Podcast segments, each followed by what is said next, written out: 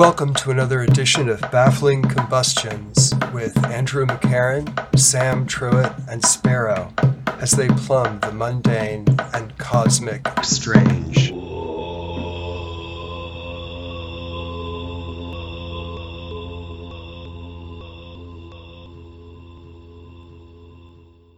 Here we are. Today is November 3rd. Today is the election day and we're gathered again. A feeling of kind of holding the breath, you know, everything is um, going one way or the other, I guess, in terms of the direction of Western Civ, if not, you know, the fate of the planet. This Yeah. is now two. This is like Yeah. Don DeLillo's Mao two, but it's now two. And I'm here. My name is Sam Truitt. I'm here now with Oh, I'm Sparrow. I'm Andrew Andrew McCarran. yeah. So, Sparrow, do you want to uh, introduce now too? Well, I have the thought, you know, I recently looked up the phrase, how now, brown cow? And I, you know, was in my mind. Uh, I don't know. I don't know if Andrew, by your generation, if they still, people still said that. But No. uh, No, I, I'm unfamiliar with that old saw. You've never heard that phrase, huh? I think I may have, but it wasn't in um, it wasn't in um, circulation. Yeah, that's my sense. I mean, I'm thinking, gee, I kind of, kind of have not heard this since 1969. And um, it is a phrase to teach one to use rounded vowel sounds. This was the uh, this was the, the the mellifluous phrase in Wikipedia to explain how now brown cow, which was a I guess an exercise, uh, a vocal exercise. And uh, how now brown cow seems like a good introduction to now. Well, interest- to- Interestingly, it sort of picks up on the Bob Dylan tune that you guys evoked, uh, or that you evoked, uh, Sparrow, at oh the yeah, what was that? Ballad of of a Thin last Ballad Ballad of the Thin Man. Oh, that's you know, right. Mr. Jones. And, Right, right. Uh, he uses cow to ri- rhyme with now. Yeah, yeah, yeah. Yeah, with- a one-eyed midget says to Mr. Jones, "You're a cow. Give me some milk, or else co- go home." Yeah, that's well. I guess there aren't that many rhymes for for how for for now. I mean, yeah. Anyway, so I one of my thoughts was to discuss the whole feeling of this election day, where everybody I talked to in the last week you know, you ask them how they're doing, and they say, "Well, you know, the election's coming up, and I'm full of anxiety," or they don't even say anything that articulate. You know, it just people are are waiting, waiting, waiting. You know, will Trump leave the White House? Will he start a civil war? Will he demand that thousands and thousands of white men with beards surround him with AK-17s and fight off the whole army? And then will the army defect? Possibly the army is really pro Trump, even though some generals have kind of, you know, condemned Trump in a moderately gentle way. You know, it, it could be uh, the end of American democracy. So, uh, or something. Trump could end up a dictator. I could end up in a concentration camp for saying this that I'm saying right now. Uh, it's not impossible. Everybody's full of uncertainty, and it's very hard for people to be in the now. And this is election day itself. So the tension is building. It's we're in a situation where we're trying to concentrate on the now, and we've given ourselves the most difficult task, the most Uh-huh. insuperable, nearly insuperable task to discuss what is happening at this moment at a time where you can only think about nine o'clock tonight. I know what I'm thinking about is I want to have a street party because I there's a number of my friends live on this street. I happen to live on High Street in Phoenicia. You know, I don't smoke marijuana, but I do live on High Street, and um, it might be time to have a high old time. Either way, if there's martial law, we march into the street in the middle of the pine trees. And if there's no martial, if if Biden wins, we have a celebration, uh, outdoor rural celebration. I want to, you know, email all my neighbors and say let's let's get this moving. If they're still awake after nine, you know, people in the country they don't stay up that late, but I think some people are going to stay up tonight. You know, in Sparrow, in, in my neighborhood on the Upper West Side, or Broadway and 101st Street, there are storefronts in anticipation, I suppose, of um, unrest and rioting. Oh, right. And Walmart started. Uh, Walmart stopped selling guns, right? I think that was recently. Walmart has, you know, at least in places where people like to riot, they've stopped selling guns in the same spirit of anxiety about some kind of unrest. And Elisa mentioned, my wife mentioned that in Whole Foods there there were bare shelves. People were um, hoarding. Oh yeah, again hoarding. Again, yeah, it happened last March, and it's ha- it was happening a few days ago. There was still food in Whole Foods, but there were a lot of items missing and things on the floor and long lines, this sort of thing. Where is that? Where's the Whole Foods near you? Uh, the Whole Foods that we go to is on Columbus Avenue around um, 98th Street, 97th. I think it's pretty close. Yeah, so people are thinking if there's an extended five day riot, I want food so I don't have to leave the apartment. Exactly. Yeah. yeah. yeah, my wife, uh, you know, is well stocked up on toilet paper and cleaning oh, supplies and thing. medical stuff. And she's now also got a three months worth of her thyroid medication oh, you know, in case there's disruption in the supply line. So, hmm. yeah. I mean, I think in terms of now, one thing that occurs to me is that, you know, we're in the grammatical sense of now as a predicator of the future. Mm. Now the ship st- listed to the side. Oh, yeah. Yeah. Well, that's the past, isn't it? Now the uh, that that sometimes now can be used if there's a series of actions. Now can be uh, can can place one action as being after another action. Oh. The uh, the ship. now. Yeah. Now the ship um, uh, sailed into a uh, boulder. Now the ship listed to one side. I think that the now is to indicate progression. Huh. I believe. So I guess you're right. I suppose this uh, future it would be, um, you know, what's going to happen now? What's going to happen now? What's going to happen now? Like, well, I mean, of course, you could write a like a science fiction story set in the future where people are saying uh, now uh, beds were no longer uh, used, you know, because the now of the future, future has a now too. I, I'm getting a distinct sense that this podcast is listing. Doomed to list. Yeah. I mean, I, I, um, I took some notes, you know, and then I, I'm separated from my notes. Oh. And I'm a little bit separated from my body. Mm. Uh, I'm separated from my breath. I, I do feel distended and I and I do feel on edge.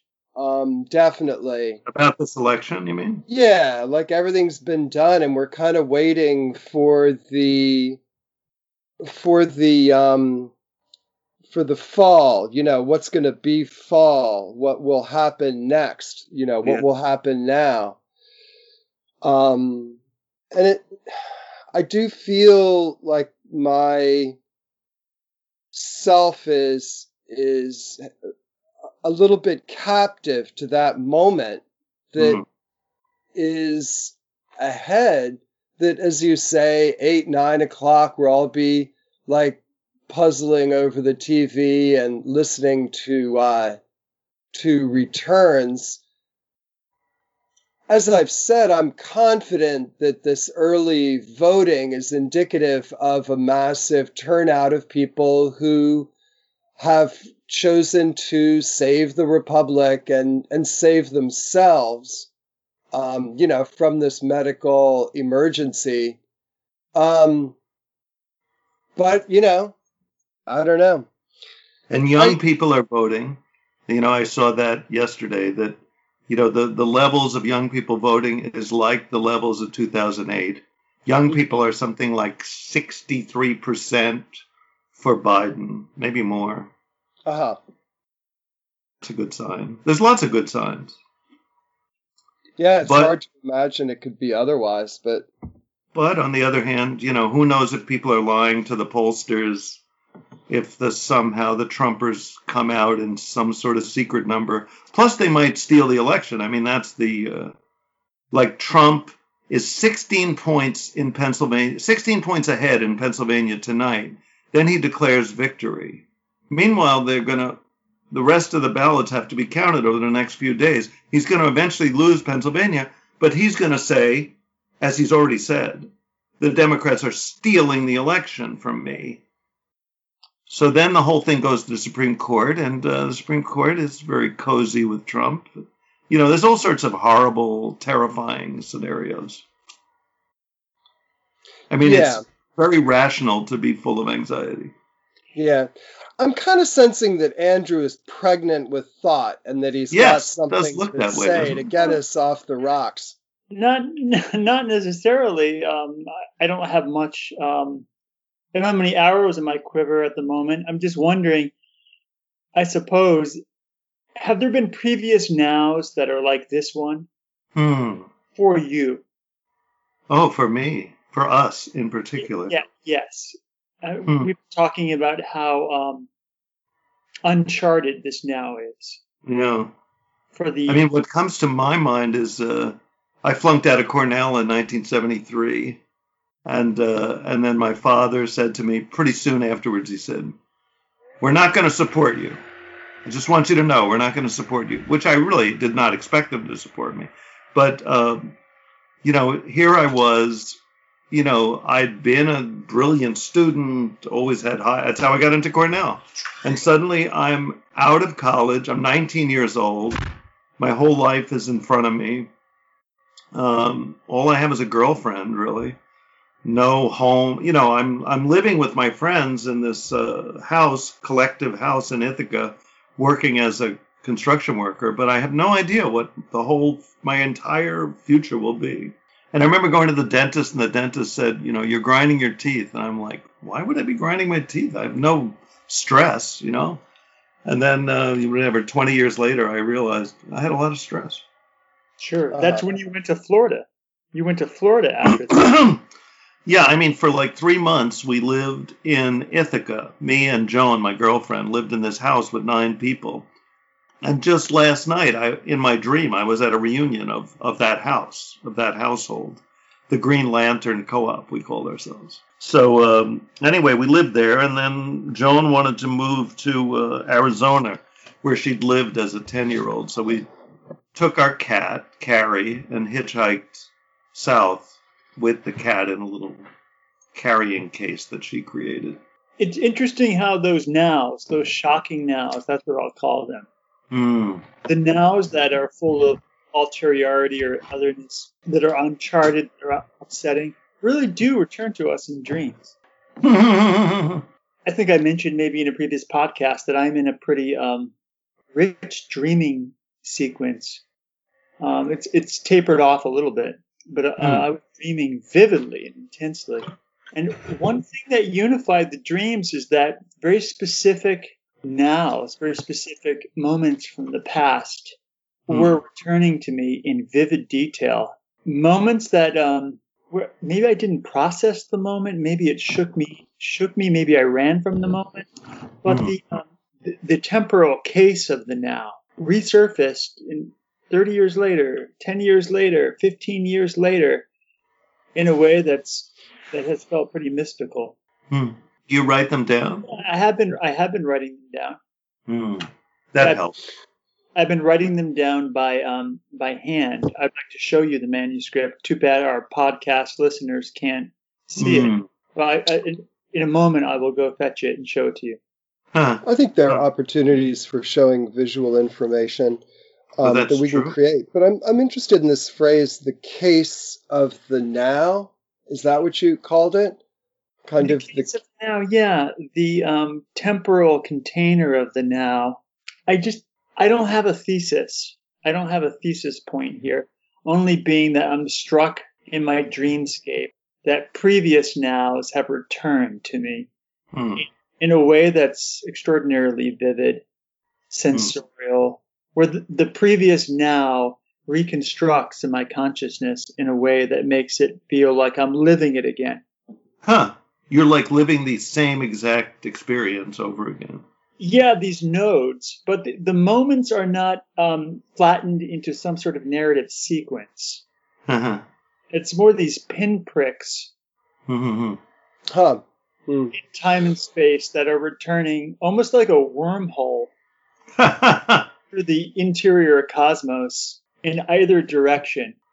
There's the supposition or the feeling of a vertical depth. Falling into a hole. I guess, yeah, I guess what I'm kind of wanting to ask is what is the nature of temporality in the dream state? Not Hmm. in the recollection of the dream, but the actual experience of the dream. I guess, you know, as one might enter in a state of lucidity, Hmm. but nevertheless, in the dream, what is the what is what is the temporality of dreams? I mean, Jung Hmm. may have touched on this. Yeah, I don't have the Jungian explanation. Um, it's not a sequence. It's in, in my Hmm. dreams. It's it's it's it's it's like a an experience of the now that's Hmm. uncharted, that hasn't been narrated. It hasn't been narrated into meaning. Hmm. I remember it immediately as some previous some previous now that I experienced um, that I may not even been very aware of as it was happening, but it's returning to me or I am returning to it Hmm. in a way that um, has been powerful and unprecedented in my psychic life. Yeah, I mean, it, it sort of causes me to recall that, you know, the Greek etymology of the word story is Hmm. from the Greek to ask, to inquire. And Hmm. it seems to me that, you know, that I, I understand that dream structures, that what you're speaking of, these moments in dreams, are non-linear, are not a Hmm. story but at the same time, they may be grounded in a deeper sense of story. That is, that there's some question that is being I asked see. Mhm. from the arising of these moments in the dream state from some, I don't know, deeper or higher or listing part of yourself that you're being called to respond. Like I had a dream that involved my paternal grandfather. oh. who died when I was 14. And the last time I saw him in Florida was maybe 6 a.m. Hmm. And he was standing in the hallway of his um, home in Central Florida, Ocala, Florida. And he was staring at me and he didn't want to say goodbye because it would make him emotional. And we didn't communicate, but I remember looking at him. Uh, what I didn't know is that he was dying and knew it. Hmm. I didn't know that at This that this really happened, right? This really happened. Yeah. And then my my resurgence my, of dreams a few weeks ago, early October it began. It started when in the dream I was back at that instant looking at him and he was looking at me. Wow. And it felt so real. And now now you had the awareness that he was going to die in the dream. No, I, I- that wasn't part of the dream. But he Uh-huh. was definitely communicating something. Hmm. And, you know, it took me a while to figure it out. I think he was communicating that for me personally. Uh, that's when I stopped feeling things in some ways Huh. emotionally, or I, I guess as all people must, I developed skills of compartmentalization or talking through my emotions, but not necessarily feeling them. Hmm. And And it's this a- happened, you were 14 years old, plus or minus? Yeah, four, I was 13, 43 now, so that was um, 30 years ago. I'm pretty sure he was telling me in the dream I was returning to that previous now, that moment in the past, Hmm. so that he could communicate, you know, feel and start here and move forward and feel everything you haven't felt. Uh-huh. Wow. This is the moment where you shut down, he's telling you. Yeah, of. this is the moment you begin shutting down. This is also the moment you have to return to to begin opening up and integrating. Hmm. Huh. Yeah, that's super. Uh, that's lovely. The one thing I would also elis- uh, draw out from that is the nature of the gaze Hmm. uh, can only exist in you know that which we ascribe to you know the case of now. You know Hmm. like this like the gaze. When we're really being in our gaze it's it can only be here. It reminds me of the uh, you know, the book I and Thou by Martin Buber, you know, where he's he's talking about whatever the the necessity to have a good kind of a dialogue with with the world or with another person rather than have an I it relationship with the world where you use things. There's two kinds of ways you can be in the world. You can use things, have an I it relationship, or an I thou relationship, where you are kind of in a conversation with a person or the world or with God, actually. And uh, and and then in the first page of I and Thou, there's a uh, asterisk, a footnote. Anyway, this is my memory, and he says, I started. I wrote this book because one day I was at a friend's house and I exchanged a look with his cat. The cat and I locked eyes, and that's why I wrote I and Thou. well, Sparrow, um, you're going to be tickled pink to hear this, but yesterday in one of my classes, I was teaching Martin Buber and ah. mentioned you, and and I mentioned you. Really, as a perfect Buberian uh, exemplar. Because there's this moment after he references the interspecies encounter with the cat, where he ah. writes about he writes about his relationship to a tree. Oh. And that subsection begins in translation I contemplate a tree.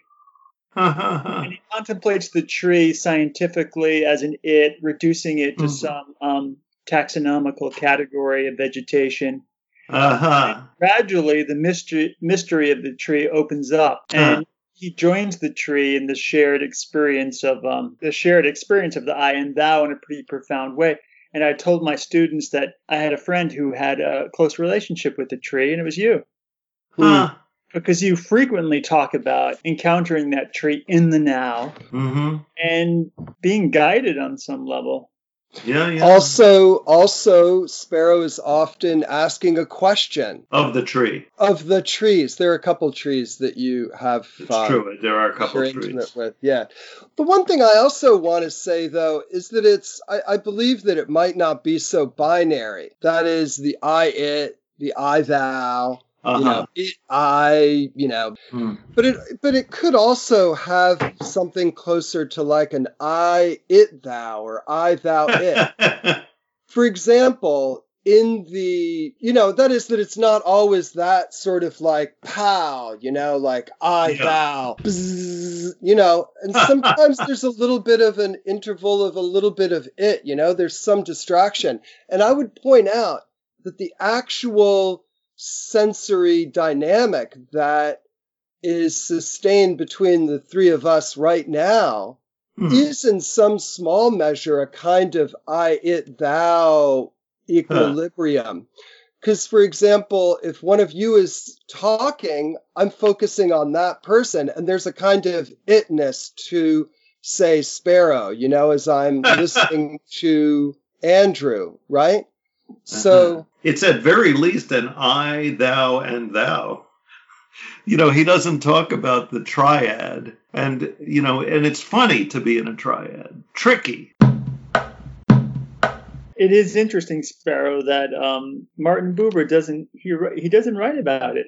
Maybe maybe yeah. he like maybe he steers clear of the Trinitarian language oh, yeah. he's a pretty big Jew. Three voices. and yet, around any relationship, there's always this sort of third thing, which is all the pasts and all the futures of that relationship. Mm-hmm. Well, and also, An- Andrew and I both have one child. Yes. Right? Yes, that's right. So we have triad. Each of us has a triad family. Very much so. That might have been the other triad I was trying to remember. the one you forgot? Yeah. I was listening to these series of lectures, like 48 lectures about ancient Egypt recently. And this, uh, right towards the end, the, uh, the professor, whose name I don't remember, but he's great. It's the Great Courses. Oh, great Courses, Ancient Egypt. You look that up, you'll find it, hopefully. And he said, you know, all Egyptian uh, gods were in threes. Like Catholicism just ripped off the, uh, the, the Egyptians, according to him. And there were other Egyptian motifs. I think maybe the resurrected God, you know, that are in Christianity. there were other threes. Um, yeah, you mean other um, Egyptian spiritual religious elements that were appropriate. Egyptian gods were always in threes. That's what he said. I have uh, Don Bird. He said that human beings have never learned to count past three. Really? Past three? Uh, yeah, a temporal like scheme. You know, we speak of the past, the future, and the present is also a triad. I wrote a poem, a really long poem that was all uh, threes. It was all like a series. It was a list of threesomes. Uh, Moe, Larry, and Curly. Uh, uh, God. Pinta and the Santa Maria. Yeah, yeah, like uh, you know, love, uh, faith, and charity. you know, all all of them. Uh, Shiva, Vishnu, and uh, Brahma. You know, they're uh, like it's like um, I don't know. It's a list of maybe forty of them, something like that. What is the one? Uh, Crosby, Stills, and Nash. That's the one I'm trying to remember. And I guess Young is the outlier. Well, Young, you know, it's later. That's the second album. That's not, you know, intrinsic to the threeness of, of them. And yeah, it's very interesting. The uh, three, oh, Huey, Dewey, and Louie. You know them? The uh, nephews of Donald Duck? Sure. Maybe by new generation, people didn't know No. I'm, I'm Yeah. aware of of Donald Duck. Sure. Yeah. Anyway, yeah. How can- uh, How can we apply the nature of a sort of triangular structure to the temporality of the of now, the dream state? I think um, it's the you know, the three spheres of past, present, and, and future, and the fact that um, in many dream traditions those three spheres intersect in the in the dream state um, through prophetic dreams or visitation dreams, regress dreams. yeah. That's- this dream I had last night where I was it was actually a reunion of the Green Lantern co-op. So it was kind of it seemed to be sort of simultaneously in the past and the future. It seemed like a future reunion and of these people I knew from the past. And we had a real reunion last year. So it's a it's a real thing, but this was not that reunion. This was a new reunion. And uh, and of course it was taking place in the now. So it was, uh, it did arguably combine past, present, and future, like you're saying. Did you uh, wake up during the dream? I mean, a lot of times what I do, you know, I don't have a job, so I wake up and I'm sort of in the dream, like the dream itself wakes me up, like I'm having a conversation with my friend Bull in the dream. And then I, there's a point where I can't think of what to say, and that sort of wakes me up, and then I start turning the dream into a real conversation that I'm having with Bull. There was some point I was trying to make to Bull, which I can no longer remember. So it's it's like it's you know so that all of my dreams are very temporal. They're not in the now. They're always either repetitive or uh, you know there's a lot of like there's a lot of this doing the same thing over and over again like in a, a way that's kind of annoying and maybe ritualistic and kind of obsessive. My Mm. dreams tend to be kind of obsessive.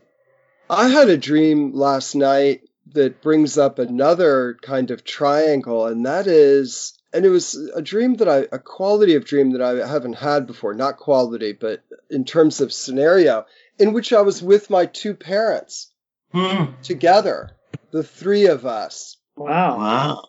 Yeah, and my mom was kind of quiet. She was just sitting there. But my dad said, Oh, yeah, there's one word that I really want to investigate, and that is veal veal. veal, veal? Yeah, and my understanding in the dream is he meant like, um, like village, veal, like the French word V I L L E, veal veal. And I was trying to figure out. Oh no, does it have two e's or is it V I L E? I couldn't figure out. You know, Whether it's just V I L L, V I I L think what he meant was veal veal, like town town, like a rep, like a repeating, Hmm. um, like a spondee. It's one word made up of the word veal repeated. Yeah. Huh. Unless I misheard, you know, and there's something there that I will evolve. I'm not sure. But he was very clear, and it was, he delivered the line in, um, in his characteristically sort of urbane, sort of charming way. Huh. You know, like it was a moment of mirth. It reminds me of my trees that sometimes just say one word to me. That, like the other day, I was thinking of, I was teaching a, a writing class at the Phoenicia Library over Zoom recently for three weeks, three Saturdays. And I went to the trees and I asked them for help. And I heard very clearly the word inhabit in my mind. And, and which also has to do with the now, could also be relevant to the now. And then from that, I kind of constructed this idea of inhabiting a place, and that all great works of literature are very expert about a particular place. Like Melville knew everything about uh, ships. Uh, Mark Twain knew everything about the Mississippi River. Uh, J.D. Salinger knew everything about uh, hotels in on East 37th Street in, in the 1940s. You know, Right. And, And- Charles Olson knew everything about Gloucester. Yeah, yeah. And Emily Dickinson knew everything about her garden. Uh, and and her, and you know, which was also her mind. yeah. Uh, but I mean also physically, like every Right. particular flower in the garden. And and how that's what literature is. If you can really inhabit a place, you know, or rather you can't write great literature until you really inhabit a place. And maybe you know, you can't know time until you can really inhabit the now. I think you can also say that you inherit a certain vocabulary, Mm, inhabit, you mean? Inhabit a certain vocabulary. Yeah, a certain set of words, a kind of arrangement, a conceptual arrangement that can be topological, you know, like a garden or like a city, you know. Well, I'm listening to these lectures now about uh, the American dialect. It's called something like English in America, Hmm. and it's all about about how words are local. You know, about how each of us speaks some kind of dialect, and the dialect has its words, and the words are related to a place. Right. Yeah, I guess what I was saying was more had to do with a, a domain of concepts or Hmm. of ideas, um, you know, that relate to, you know, I think to nature. You know, those are the things that endure. Sam, when did your parents divorce? How old were you? Uh, I was nine years old. Wow. When I- did the dream take yeah, place? I was Like, how old nine were years you? old when they separated. Well, I think the veil the veal makes sense in some ways in that your dad was in the dream state trying to unify the, the two villages. The two places where the two of them live. Yeah, the two the two locations, the loci of their lives that you shuttled between, whether it was in D.C. or in Guadalajara or no San Miguel, wherever your father moved to. It sounds almost like a summit that your father organized to try to bring the two villages together on some level. Oh, yeah, that's very profound, Andrew. Thank you. That's Hmm. what I'm. Yeah, I mean, it was the fragment of a dream and of an abiding that I felt with them in the dream thing, but that's not articulate. But what I took away on waking was that fragment. And I think that's super interesting because I think veal also has to do with life, too Oh, V. not only in terms of veal like village, but I believe there's like the association of village comes from vitality. Well, the word V, you know? you know, in French, Vi- life vi- means is veal, V, viva. V I E, which is literally inside the word veal. It's interesting. Yeah, so I'm feeling like very strongly the wisdom of what you're saying, namely that my father was saying both of those lives, their lives, their ways of life are together with me. Mm-hmm. Yeah, and I know I was just reading some Jung last night. Huh. Um, his essay on the nature of dreams, and he, he wrote somewhere. It's not close enough to grab, but the job of the unconscious in any now, in, at any present moment, especially when we, we, we dream, is to integrate, Hmm. is to try to integrate those pieces that have been snapped off or fragmented or split Hmm. in the long process of individuation into a unified personality, Hmm. Hmm. integrated personality of past, present, and future, of conscious and unconscious. Of, Hmm. Yeah, I totally, I totally hear that. But I would also, but I feel also the call at the back of me, which is that isn't that just more rearranging the deck chairs? And, you know, and that's, you know, coming from, you know, rearranging the deck chairs on the Titanic. Namely, that, you know, we're sort of integrating this structure of a personality and then but there's still the uh, you know we're all on the edge of our seats but we're all also on the edge of our lives you know the death you know death comes without warning this body will be a corpse Mhm. you know so i would also posit like that is a very profound call at the back of all this Hmm. even now even now, especially now. right Mhm. now now. Also, I wanted to say that veal, I mean, because I'm like a, a perpetual student of French, and the way I hear the word veal, to me, I, it has a sweetness, like a, a feeling of sort of cherishing this town. It's not just a town the way we have the word town, but a, veal is a place that you respect and love. I, I don't know that I hear that in, the, in the word. Is there a connection to villain like Yeah, I think a you know, villain is- Francois Villon, but you know, villain like a A townsman. no, isn't a villain also a thief, a uh, highwayman? Yeah, but I think the original meaning, like in Shakespeare uses the term, it means uh, like a, a, a guy who lives in the country. I guess it could mean a woman too, but I think it was. I think of it as always being male. I think that you know there is some call, and in the case of both my parents, of leading villainous lives. yeah, it says Middle English villain, feudal serf, person of coarse feelings, from Old French, from Vulgar Latin.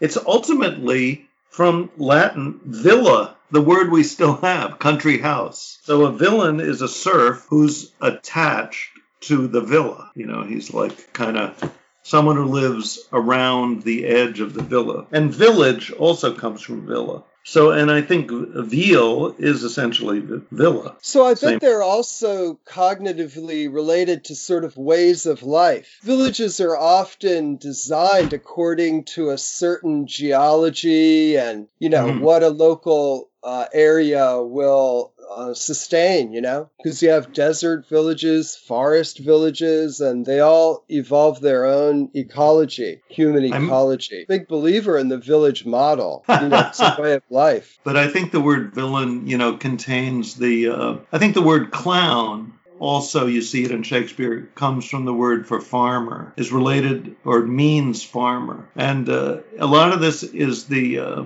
prejudice of urban people against rural people. That uh, villains are these coarse, uh, you know, these uh, still exists. You know, the people in the country, people who vote for Trump, are a bunch of, uh, you know, rude, brutal, Yeah. People. Well, Trump is the the now in clown.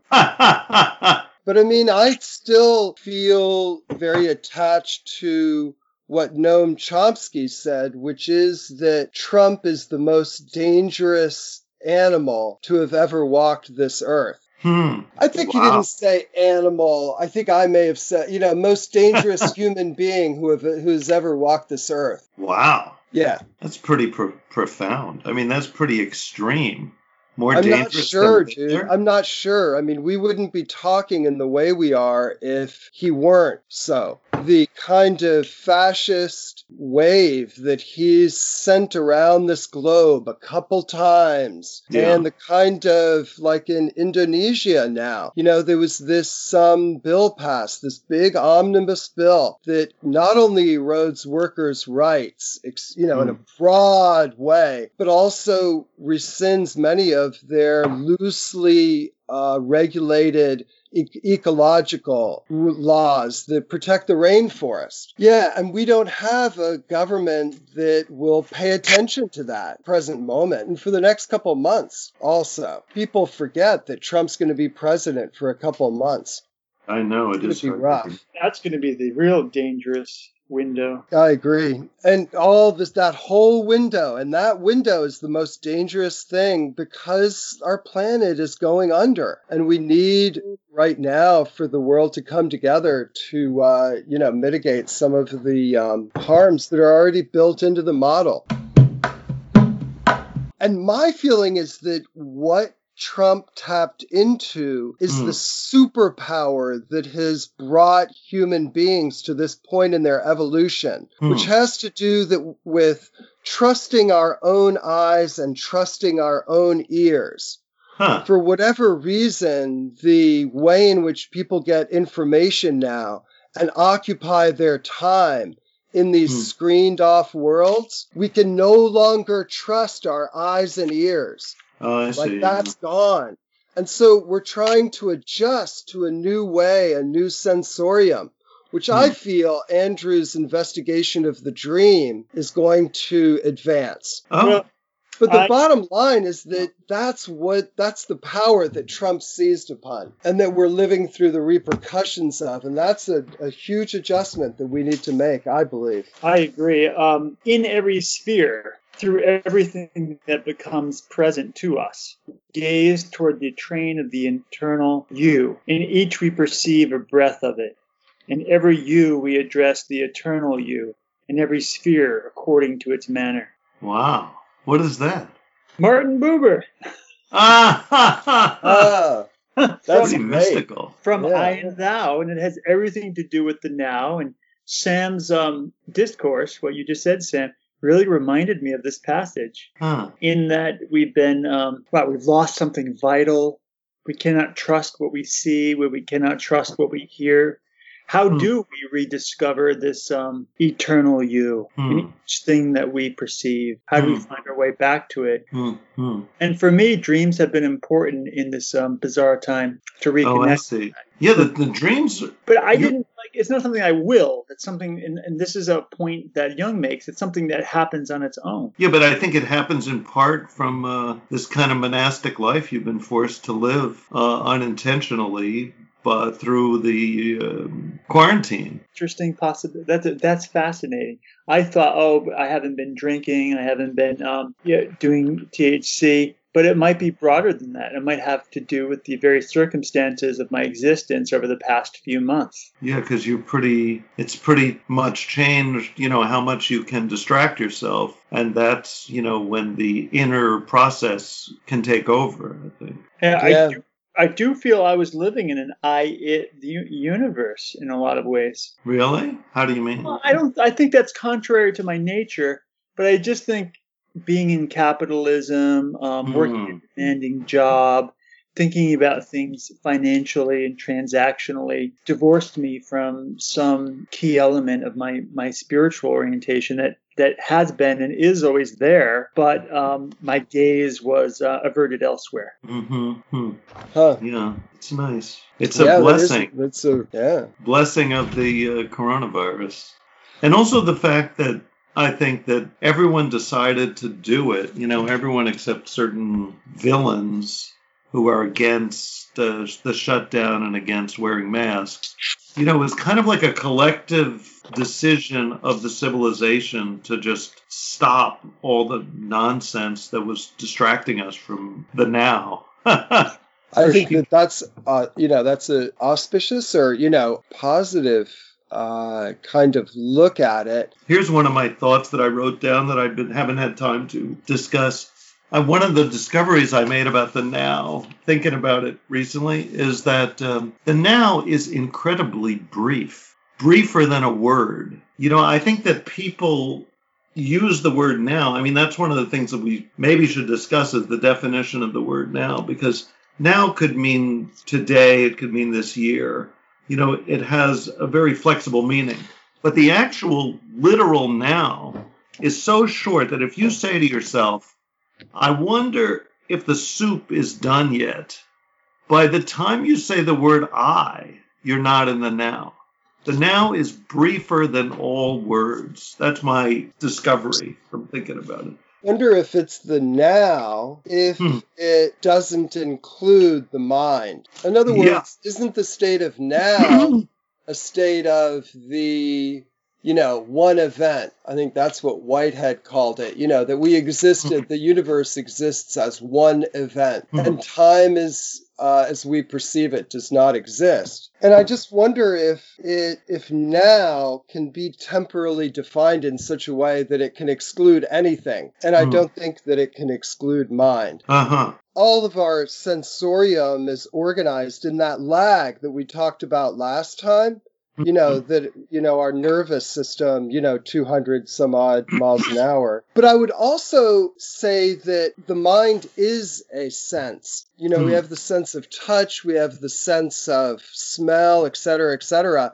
And then we have the sense of now, or we have the sense of presence. It's a sense Maybe. like the five You could say that it's a yeah, and I would say that it's the clo- closer to proprioception, Hmm. um, Yeah. and that it's an overall sense. It's the complete sense, Hmm. integration. It's the integration of all the senses. I find that when I try to like focus on the now, I feel like it constantly slips away.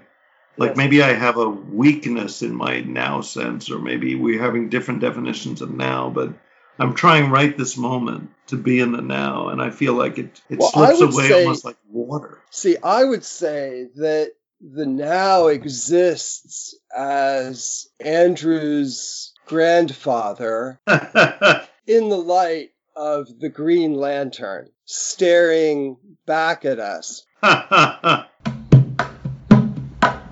I think that the gaze is uh, is is a sig- is a significant register of the now. I am now. I now. love that, Sam. That's that's a thoughtful sense of the now, the gaze. As It's opposed funny. to the glimpse. You know, most of our lives are spent in glimpses, which is also like profound. The glimpse is not the now. Well, the you know versus this the gaze or the stare, you know, to really stare at something, which almost has a negative connotation. Yeah. Uh, versus glimpses. Most of our lives are made of glimpses, little fragments of vision that we build a uh, I-it relationship to mostly. Yeah. I, it But we also glimpse things sometimes, you know, that moments of profound perception are carried in the glimpse. There's that great Elizabeth Bishop poem. What is it called? Um, Forty thousand illustrations in a complete concordance, or is it eighty thousand illustrations? Do you know it?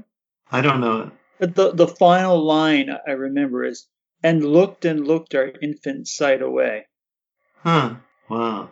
And What does to- that mean? I think it's all about like the poem um, is um, an epic catalog of Oh. previous events and places visited, and I think it it's very Huh. visual. I think it's all of these visual fragments that occupied um, consecutive nows, trying to find some place, Hmm. some geometry of experience. is also visual. It's also also Hmm. um, tied up with the gaze. Also elegiac. Yeah. in that it seems to maybe be reminiscing on a state of, of having innocent eyes.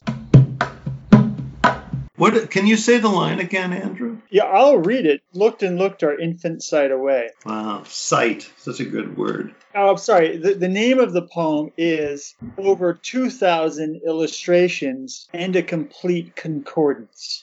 Uh huh. And, Charming title. Yeah. and the final, um, the beautiful final stanza, very moving, I think, is this. Ready? Everything only connected by and, and, and. Open the book. The gilt rubs off the edges of the pages and pollinates the fingertips. Open the heavy book. Why couldn't we have seen this old nativity while we were at it? The dark ajar, the rocks breaking with light, an undisturbed, unbreathing flame, colorless, sparkless, freely fed on straw, and lulled within a family with pets, and looked and looked our infant sight away. Wow. Wow. Like uh, it's about the nativity. Is that what it's about?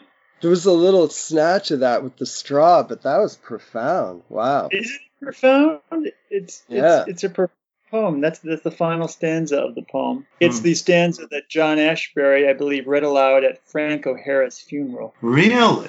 Yeah, I remember reading that in David Lehman's book, The Last Avant-Garde. That's really surprising. I didn't. What, I didn't think these guys were in with Elizabeth Bishop. Oh yeah, Oh yeah, they all liked her.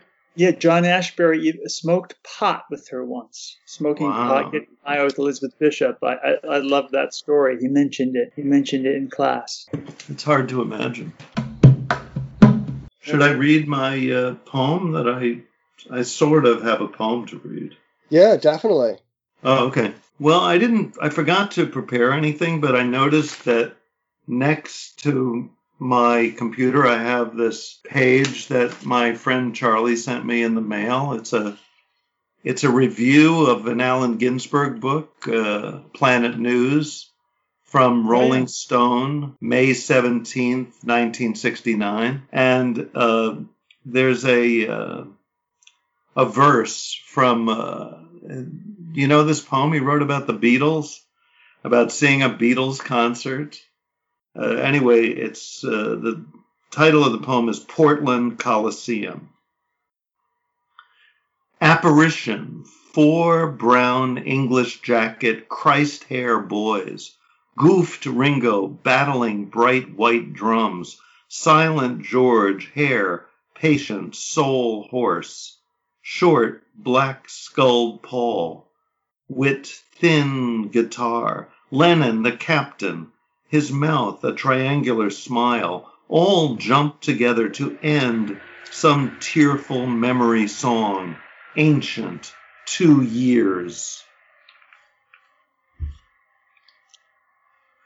I love that poem. I like it too. I've never heard of it. I like that last line. Yeah, it's not the last years. line. It's uh, there's a uh, ellipsis after it. I think you know the poem is longer than that, but this is the, Ah, the little description of the Beatles themselves from the poem. I mean, one of the things that's interesting about this poem is that uh, Ginsberg goes to this concert. You know, it's, I think it's 1965, as I recall. You know, the Beatles are playing like "She's a Woman" and "Ticket to Ride."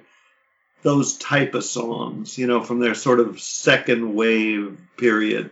And Ginsberg's this old Jewish poet. He walks into this Coliseum and he intuits the whole youth revolution that's going to change the world from this concert, you know, of these guys singing these kind of dumb pop songs. He gets it all. And then he kind of makes it happen, you know, he invents the be in in San Francisco's Golden Gate Park, and he sort of wills it into existence. This youth movement that will transform everything.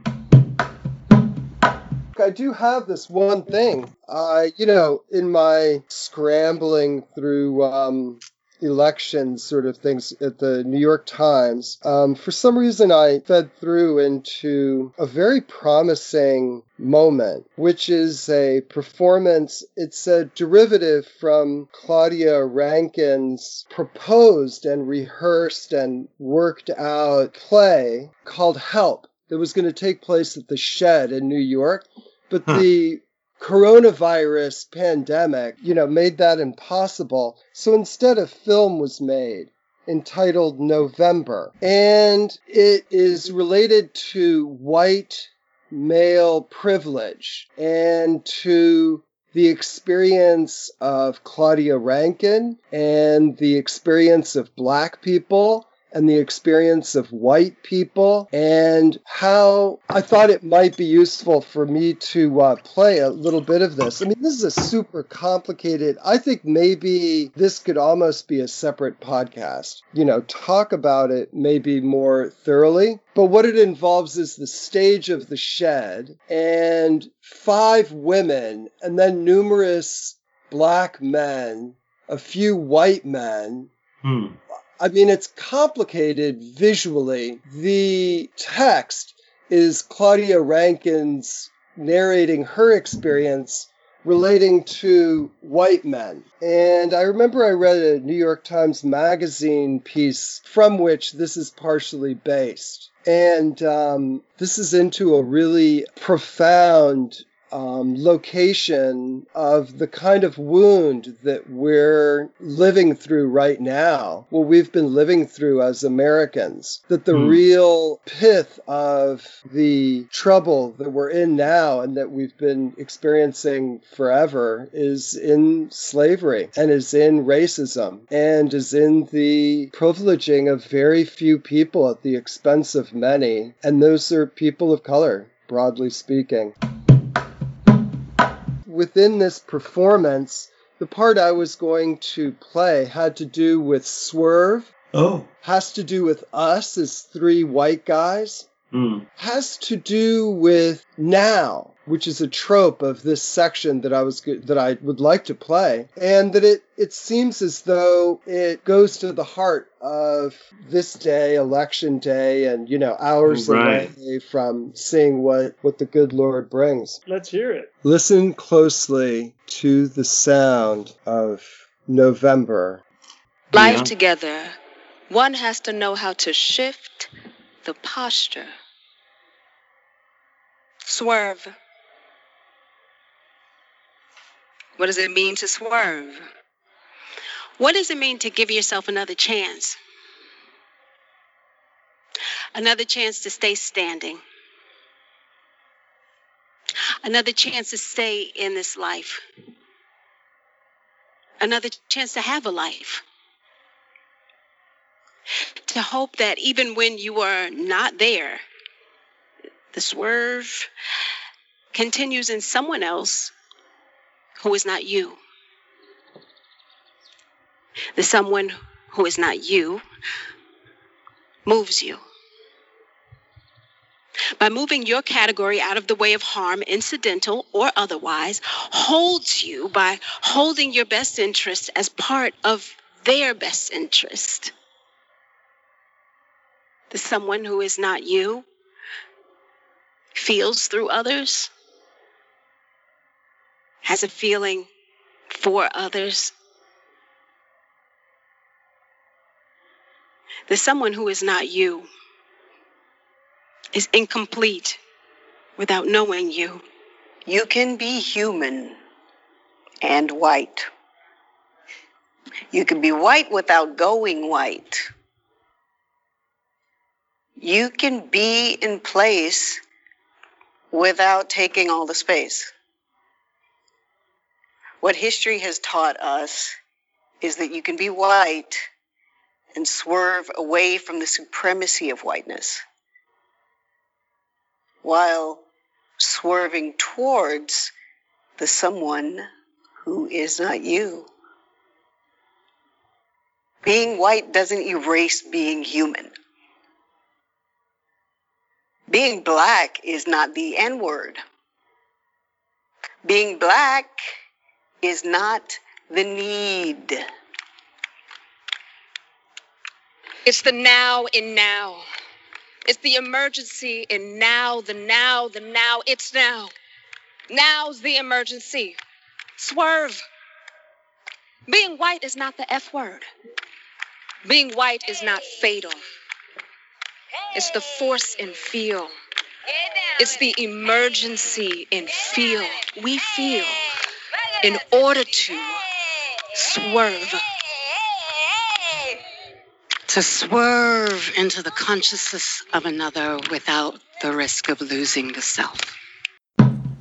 Many thanks for joining us on this edition of Baffling Combustions and our ongoing investigation of the uncanny and wondrous. And please join us next time and remember to stay tuned and strange.